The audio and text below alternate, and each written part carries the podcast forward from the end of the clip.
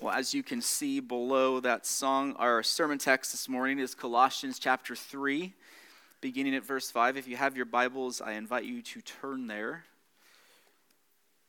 Friends, this is the word of the Lord. Put to death, therefore, what is earthly in you sexual immorality, impurity, passion, evil desire, and covetousness, which is idolatry. On account of these, the wrath of God is coming. In these you too once walked when you were living in them, but now you must put them all away anger, wrath, malice, slander, and obscene talk from your mouth.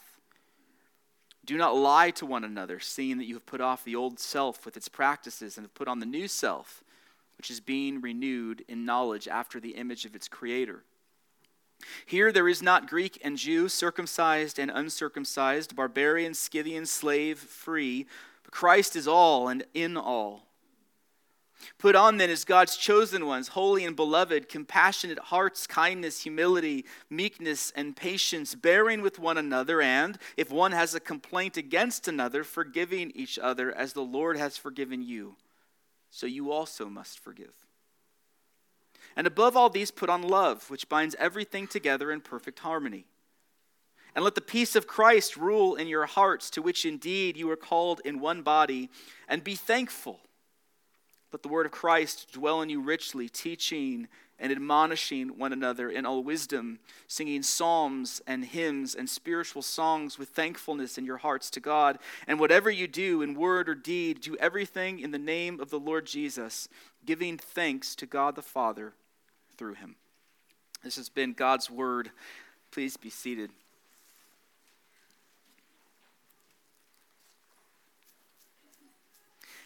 Well, if you were looking in a physical Bible, uh, you can probably see that we don't have very far to go until we conclude this letter. And, uh, and, and, it makes sense then that where we began reading this morning, I talked last week about how it's really the hinge, right? Seek where Christ is above, where your life is hidden. That's the transition between the first part of the book and then the second part. We are in the home stretch then of this letter. And in this home stretch, Paul is really unpacking in very specific ways. And it'll, it'll really get even more specific the next time we, we come here in a couple of weeks. Very specific ways of what it means to live out of the fullness of Christ that is already ours. He begins to unpack what it means to live the Christian life. Again, the first part, I've, I've given this outline a bunch. Hopefully, you're, you're tired of it because if you're tired of it, you know it, right? The first half of the book, Paul just keeps reinforcing the idea of the supremacy and sufficiency of Jesus for all things pertaining to salvation, for all things pertaining to living your Christian life. If you are in Christ, you are full in Him. Now, you may have false teachers like in Colossae. And these false teachers come in and they challenge this idea. And here's the thing we are always tempted with the challenge of that idea to add something to Jesus. Because remember the anxiety that we function with. It's the anxiety of, but do you know how bad the world is? How can I possibly just stick with just Jesus? Do you know how bad I am, the struggles that I have? How can you insist to me that Jesus is enough? But that's exactly what Paul wants us to grasp hold of. Jesus is enough, He is sufficient. And then last week we looked at the tension that we often experience because Paul's telling us if you're in Christ, you are full. And our response so often is this is it. It doesn't feel like it. It's not the experience that I have. And so Paul urges us don't go inward, don't go outward, meaning don't let others come in and challenge that you have the fullness that's yours in Christ. Instead, go upward. Seek where Christ is seated at the right hand of the Father and where your lives are hidden with Him. And now we, we, we turn to, to the most practical of questions, right? So what? So, what now? What do I do? What does this mean for me? What's the application? What does my life in Christ look like here and now? And so Paul tells us what to do. He shows us how to live. He tells us why we are to live in this way. He tells us where the power to live in this way comes from, the promises upon which we stand. And this is an important one. He also shows us the hope for change in our lives. That's an important thing to grasp, isn't it? Is that being a Christian is this hope for change. That God saves us and does not leave us where we are, but He transforms us by His Spirit. And for Paul and for the rest of the New Testament writers, the basic message is how to live always comes from who you are. How to live always comes from who you are. And if you are a Christian, this means that you are in Jesus. You're united to him. I've given you this picture of Paul filling up our gas tanks with the gospels, with the gospel. and once we know that gas tank is full, then Paul says, put it in drive. But, friends, the tank has to be full of the gospel. We have to constantly be refilling our hearts to seek Christ above in order to pursue faithfulness, because if not, then we will, as Paul warns us, we'll just be indulging the flesh. Or maybe we'll burn out and get tired. Or maybe we'll abandon this altogether and we'll go seek fullness elsewhere. And so when we talk about how to live, we always have to begin with well, who are we already in Christ? And this is not an easy message to grasp. It's not an easy message to grasp. I've, been in some kind of reformed ministry, Presbyterian ministry, for about 15 years. And, and over that time, I've, never once received the complaint of being too legalistic. I, I have received the complaint of, of maybe focusing too much on grace. I will, I will live with that. That's fine. And yet, here's the thing, and this is going to counteract what I just said. I have had half a dozen conversations with mostly younger people who are starting to think about leaving the faith, or maybe they have left the faith. And you know what always comes up in those conversations? I'm tired of the rules. Do you know my response is? When did you ever hear that message here? When did you ever hear the message that it was all about the rules? And they say, well, you know, we didn't really hear it here. And my point is this it's like we have this filter in Adam and it takes God's word and it filters out his promises and his power and his grace, and it leaves us trying to put together a resume that God will find acceptable.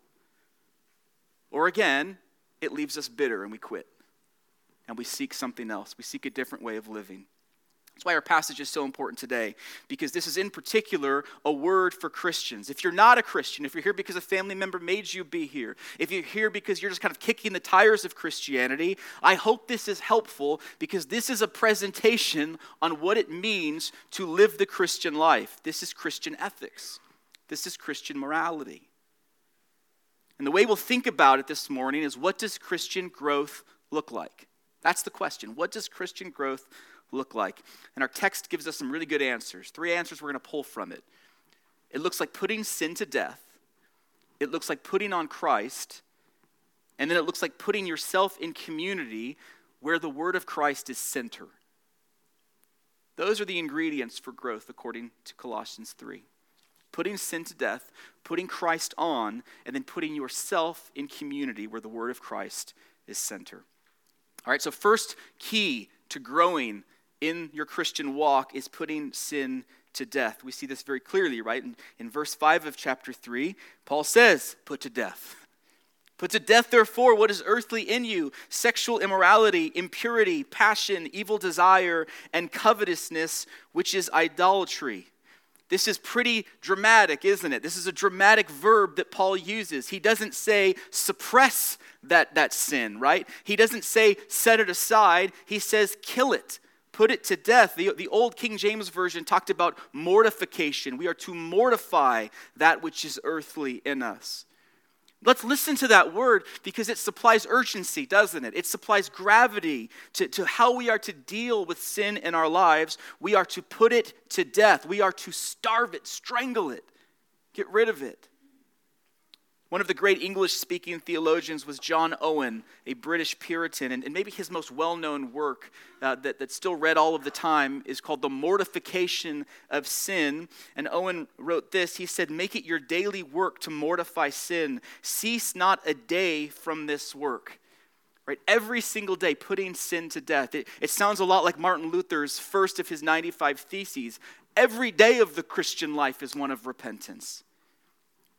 And then maybe Owen's most quoted line from that work is always be killing sin, or it will be killing you. Always be killing sin, or it will be killing you. See, if, if you just put that sin in the basement, it's going to grow. It's going to grow. It's not going to stay the same. Sin does not remain stagnant. If you don't kill the sin, if you don't rip out the weed from the root, it will overtake your heart can't entertain it, you can't coddle it. When you identify it in your heart, you have to grab hold of it and you have to root it out.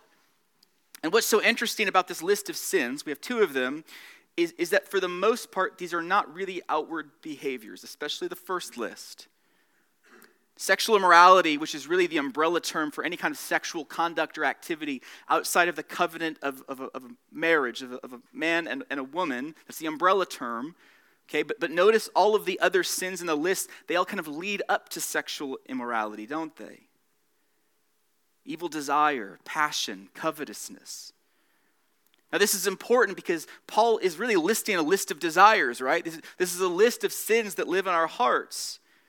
Now, remember the false teachers because they're coming in with asceticism and they're saying you need to add to Jesus some rigorous self discipline and what they're doing is they're fencing the behaviors, but they're not getting to the root of the problem, which is the tree. They just want to put a fence around the tree. I think that's generally a problem with all legalistic forms of spirituality. You're not dealing with the actual problem. You don't have the power alone to deal with the actual problem. The fence only gets you so far. We went through the letter of James a, a few weeks ago, and there is, I think, a, a, a, parallel here between the ethics of James and Paul. That makes sense, right? They're followers of Jesus. Uh, they're, they're, they're serving the Lord Jesus. And so it makes sense that they would align on this, and they really do. Because James is concerned with the heart. Uh, it's the heart that when it's not controlled, it gets more and more momentum and it leads to sin. And then James is really concerned with how we use our mouths and our speech because he's saying we don't know what's in your heart until you do speak, so you need to watch what you say because that will reveal the depths of the problems in your heart. I think Paul is saying something similar here. First, put to death the list of these desires that are in our heart, and then, secondly, in the second list in verse 8, it's all about the sins of the mouth. It's anger, wrath, malice, slander, obscene talk. Do not lie to one another. Now, here's what's remarkable. Let's take a step back. Here's what's remarkable. This letter was written 1,960 years ago, give or take a couple years on either side. I don't know how you feel, but that's a long time. 1,960 years. Let me ask you this question. If Paul were alive today, wouldn't he still use these lists? Like, isn't that remarkable? There is so little in common with modern American culture and ancient Colossae. There's so little in common, but the human heart remains the same. These are still the lists you would use. Sexual sins, these sins of desire that produce particularly sexual sins, and then these sins of anger. I don't have to tell you we live in an incredibly hypersexualized culture. To some extent, so did Colossae. In the ancient Greco Roman world, it'll still make the, the hair on the back of your neck stand up when you read about kind of the sexual culture of, of paganism in the ancient world. I think we have the technological advances to maybe take us even past them in terms of our hypersexualization. Sexual identity, we're told that is your identity. That is exactly who you are. There is one grave sin, which is to deny that. And to tell someone to deny that. That is the chief cardinal sin of our age. Sociologists talk about the pornification of our society. I remember before we had kids, we, we had a Super Bowl party, and there was a nine year old there. And, and you watch the Super Bowl differently if you haven't been around kids, and all of a sudden this little nine year old shows up, and you go, oh no, what is happening? It's absolutely everywhere. And Paul says, you got to put that to death. You have to put it to death. You have to put out all of the desires that are in your heart, all, all, of, all of those, those things, those imaginations and, and, and desires of your heart. You have to kill them. Otherwise, they will grip your heart. They will grip your heart. Remember who you are. Remember where this is grounded. You are dead to those sins already. That is not who you are. Your identity is not found in here the deeper you go. Your identity is found where your life is hidden in Christ. The gospel says those who are found in Christ, they, they belong already to God. All of the shame you feel, when you think of sexual sin and sexual desires, shame is a really important idea there. And all of the shame you feel, it's covered by Jesus.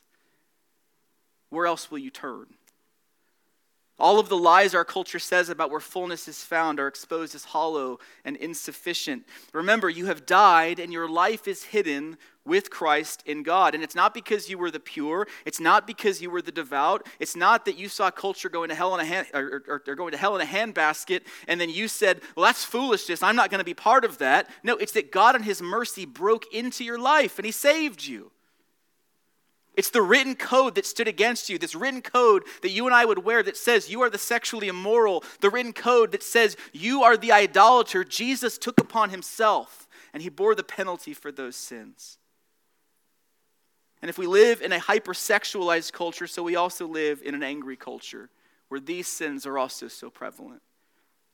This is the age of anger. You can see it on college campuses. You can see it in the social media algorithms that are all trying to get us angry. You can see it in cable news channels. You can see it in the progressive world. You can see it in the conservative world. I've told you this before. I would be ashamed of my unbelieving friends and family going onto Presbyterian Twitter. I would be ashamed if they saw what comes up there. And Paul's saying, well, put it away. Put it away. You don't have to join the age of anger and suspicion and fear as if that's just what you're supposed to do. Instead, put it away. We're to put off anger and wrath. Malice means I said something to hurt you. The Greek word for slander is blasphemia. Blasphemy. You speak against someone and you dishonor God because that someone is made in God's image. You speak in a way to harm or injure his reputation, as harmless as have you heard about so and so? What do you think about that? How do you feel about that? Obscene talk is abusive speech, it's speech against someone intended to harm them. And then Paul finally exhorts the church don't lie to one another because words matter. Just like James said, words matter, words destroy. Words are so powerful, they build up and give life. Unfortunately, they're maybe more effective at killing, and they're more effective at destroying. And Paul says, You can put it all away. You can, already, you can put it all away. Don't feed the old man. You put off who you were in Adam, right? Just put that away because that's not who you are. Put on Christ. Put on these new clothes. It's not just behavior modification, it's this understanding that I belong to a new reality. I belong to a new kingdom. I belong to a new man. I belong to Jesus. So that's the first step to growth every day Every day, identifying the desires, identifying what's coming out of my mouth, identifying what I do with my hands, and putting it to death. We can't mess around with sin. But that's not the only message we hear. There's a second part of Christian growth, which is not just killing and putting away, but we have to put on. The Greek here is clothe. We have to, we have to, we have to get dressed. We have to put on the robes of Jesus. Now, what does that mean to put on Christ? It means you put on the clothing of Jesus' own character. So put on as the rightful wearer of these clothes. They belong to you because you are in Christ. Paul tells us, Who are you? You are the chosen ones, holy and beloved. Friends, that's the motivation for growth. You are the chosen ones, holy and beloved.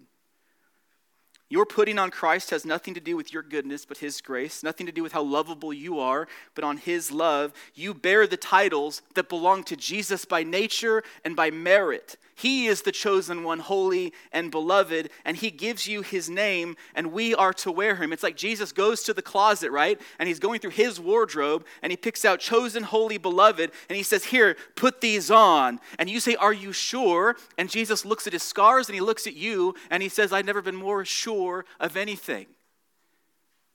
They belong to you. I secured them just for you. And so in verse 12, what are we getting dressed with? What are we putting on? As God's chosen ones, holy and beloved. Already it fits funny. It feels like we're wearing dad's suit as a little kid. But we put on a suit that, that's compassionate. It's one of kindness and humility and meekness and patience. It's bearing with one another. And if one has a complaint against another, we forgive that person because the Lord has forgiven us. So we have to forgive. See, what we're asking as we're, as we're awkwardly trying on these robes, right? We're saying, well, where have I seen this worn perfectly? Where have I seen this worn perfectly? Where have I seen compassion and kindness and humility and meekness and patience before? We're going back to the one who wears them by nature. Right? We're imitating Jesus. The Savior moved with compassion. He looked at the crowds, these knucklehead crowds, right? And he's so moved with pity because he them, likens them to, to those who are sheep without a shepherd. It's the kindness of Jesus who, who healed the sick, right? Everyone who, who was cast aside, I don't, I don't want to be seen with them, and Jesus invites them near and he touches them and he heals them. He dines with the untouchables of society. It's Jesus the humble who took the form of a servant in order to save. It's Jesus the meek who tells you who are lowly, come to him because he is gentle and lowly. And his yoke is easy, his burden is light. And so, friends, we see these characteristics in the life of Jesus. We experience in our salvation a to Z of our salvation, we experience these attributes as those saved by Jesus, and then we are to reflect these attributes in our relationships with others. How comfortable are you wearing these clothes, though? How well do they fit?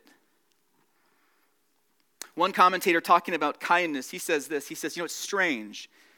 In view of the emphasis given by Paul to this basic virtue of kindness, how often it is regarded and practiced as inessential. And yet, every time Paul lists virtues, it's here. Why is it in those lists of virtues? Because what else is Jesus but Jesus the kind? In a post Christian world, just as in a pre Christian world, we're going to see a lot of similarities, right? I talked about the hypersexualization. We're going to see those kinds of similarities. Um, I mentioned in previous weeks the spiritual smorgasbord. Just like Colossae was surrounded by all these different spiritual options, so we are surrounded by spiritual options. But let me suggest one more parallel between the pre Christian world and our very post Christian world. It's that the virtues of Christianity will once again be foolish and weak. Does that make sense? The robes of Jesus, they won't fit in a society where they used to maybe fit better. How do you win if you're being kind and meek? How do you win?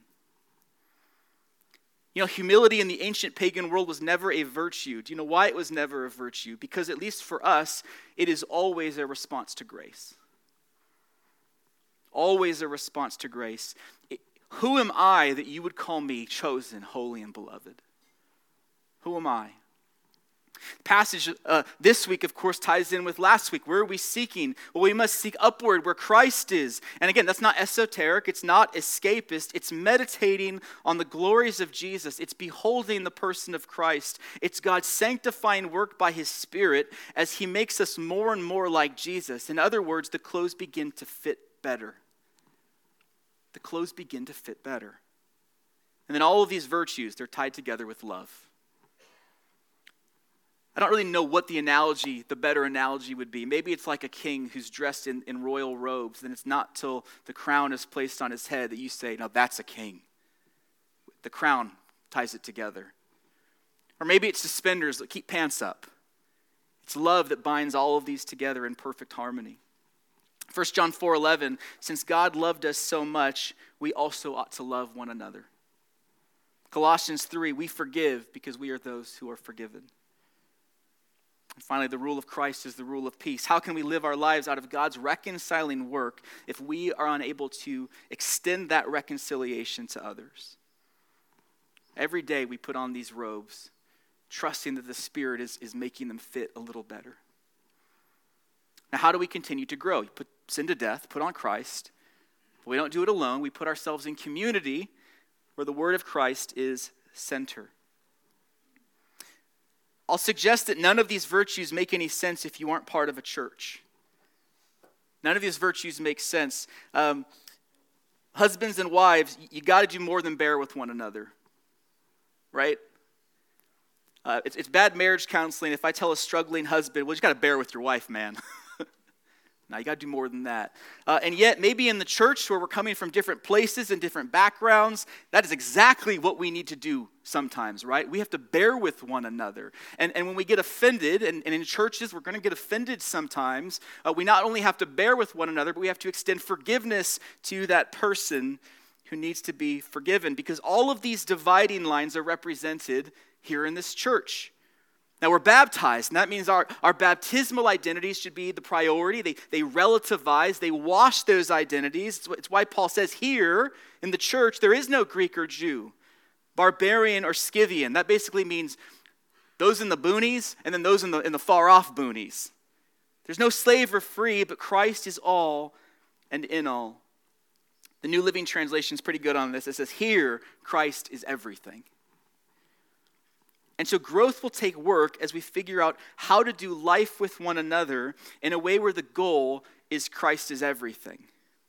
The banner that flies over this church, the, the banner that flies over all of Christ's church, is He is all in all. To strive together as a church, testifying through word and deed that the gospel means something.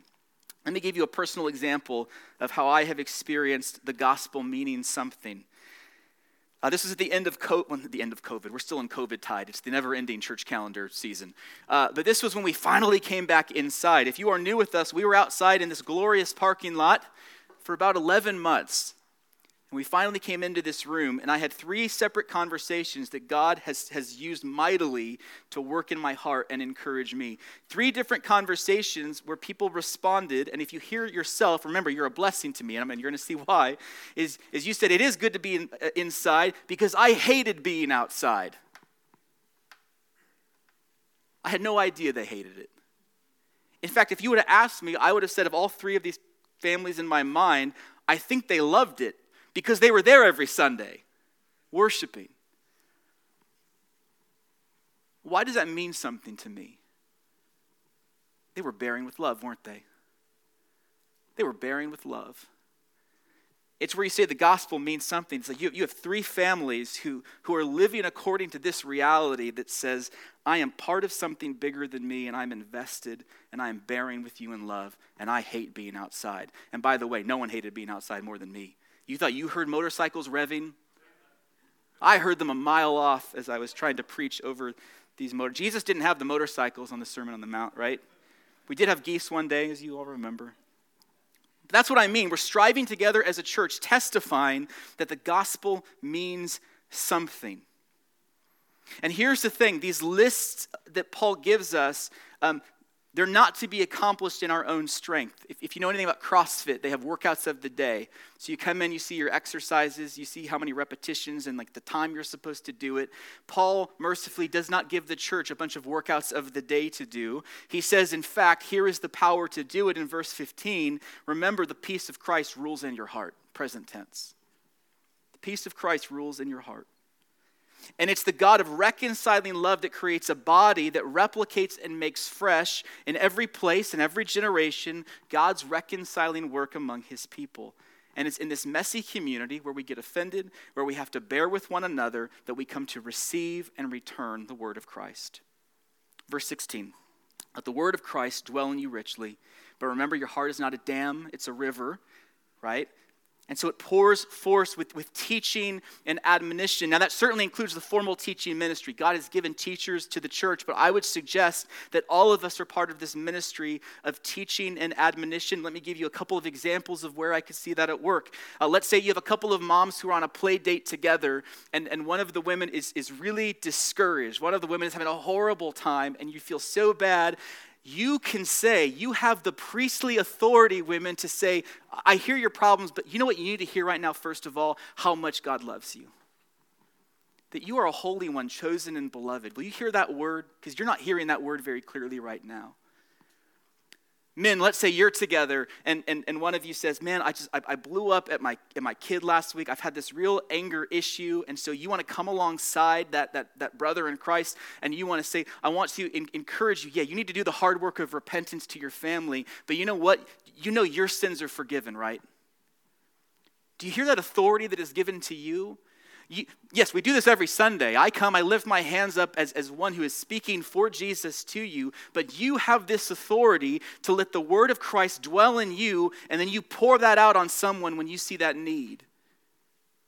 And you say, Brother, your sins are forgiven. You know that, right? You know Jesus cherishes you, right? Yeah, there's hard work to do, but it's got to be grounded there. Paul goes on, we sing psalms and hymns and spiritual songs with thankfulness in our hearts to God. This is the place where we sing of Christ and his work. I think we all know in 2022, church music is a weird thing. It's one more area where we have to bear with one another. Churches split over music. You have worship wars. Every Christian, everyone in this room probably has, a, has an opinion and, and preference on how we think about church music. And oftentimes it's because we think of it as how is the music ministering to me, right? That's the question. But notice how Paul is using music here. The question isn't, how is music ministering to me? But in music, how are you ministering? I think it's the singing in the service where we're all ministering to each other. In music, you are the ministers. You are the ones who are proclaiming doctrine. You are the ones who are proclaiming scripture and the glories of Christ, and you're communicating it around this room. Uh, many of you have heard this spiel from me, but, but we're really committed to, to whole family worship here at, at CPC. And, and one of the lines I will, I will often tell families is the most important sermon, so to speak, for a two year old or a three year old is to see mom and dad singing. And to look down the aisle and see another grown up singing because it's weird. It's unlike anything else we have in our culture. Music is the time where we are ministering the word of Christ together. And so, what's the point? Let's wrap this up. This is the place that is the treasury of Christ. This is the place that is the storehouse of the word of Christ. It's preached here, it's taught here, it's prayed here, it's sung here. The word is visibly on display at this table where Christ's body and blood are taken up in our hands and ingested. It is seen in baptism when Christ, by his word and by his spirit, calls a people to himself, chosen, holy, and beloved. As we wrap this up, let me mention one more area of this community. This could be a fourth point, but I'll be brief. This is a community that's shaped by thankfulness. Did you notice that? If you read this carefully, it's something that I think we could, we could, we could move past too quickly, except for the fact that Paul mentions it three times. I think if he mentions it three times, we probably shouldn't just consider it a throwaway line.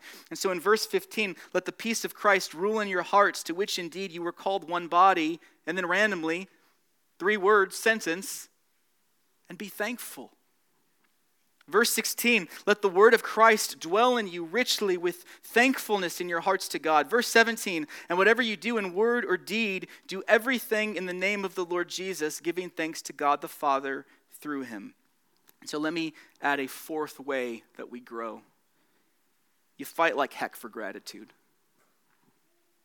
You fight for gratitude, thankfulness to the God who has transferred you from the kingdom of darkness into the kingdom of his beloved Son. Thankfulness for the hope that you have, Christ in you, the hope of glory. Thankfulness, this fight for gratitude that dares to establish this counter reality over against the world outside these doors over against the world of, of, of, often despair that surrounds us. It's thankfulness for the forgiveness of sins and that I have died to sin through no death of my own. Thankfulness for the God who serves by his grace and who, by that same grace, grows us more and more into those who are becoming what we already are in Christ. Let's pray.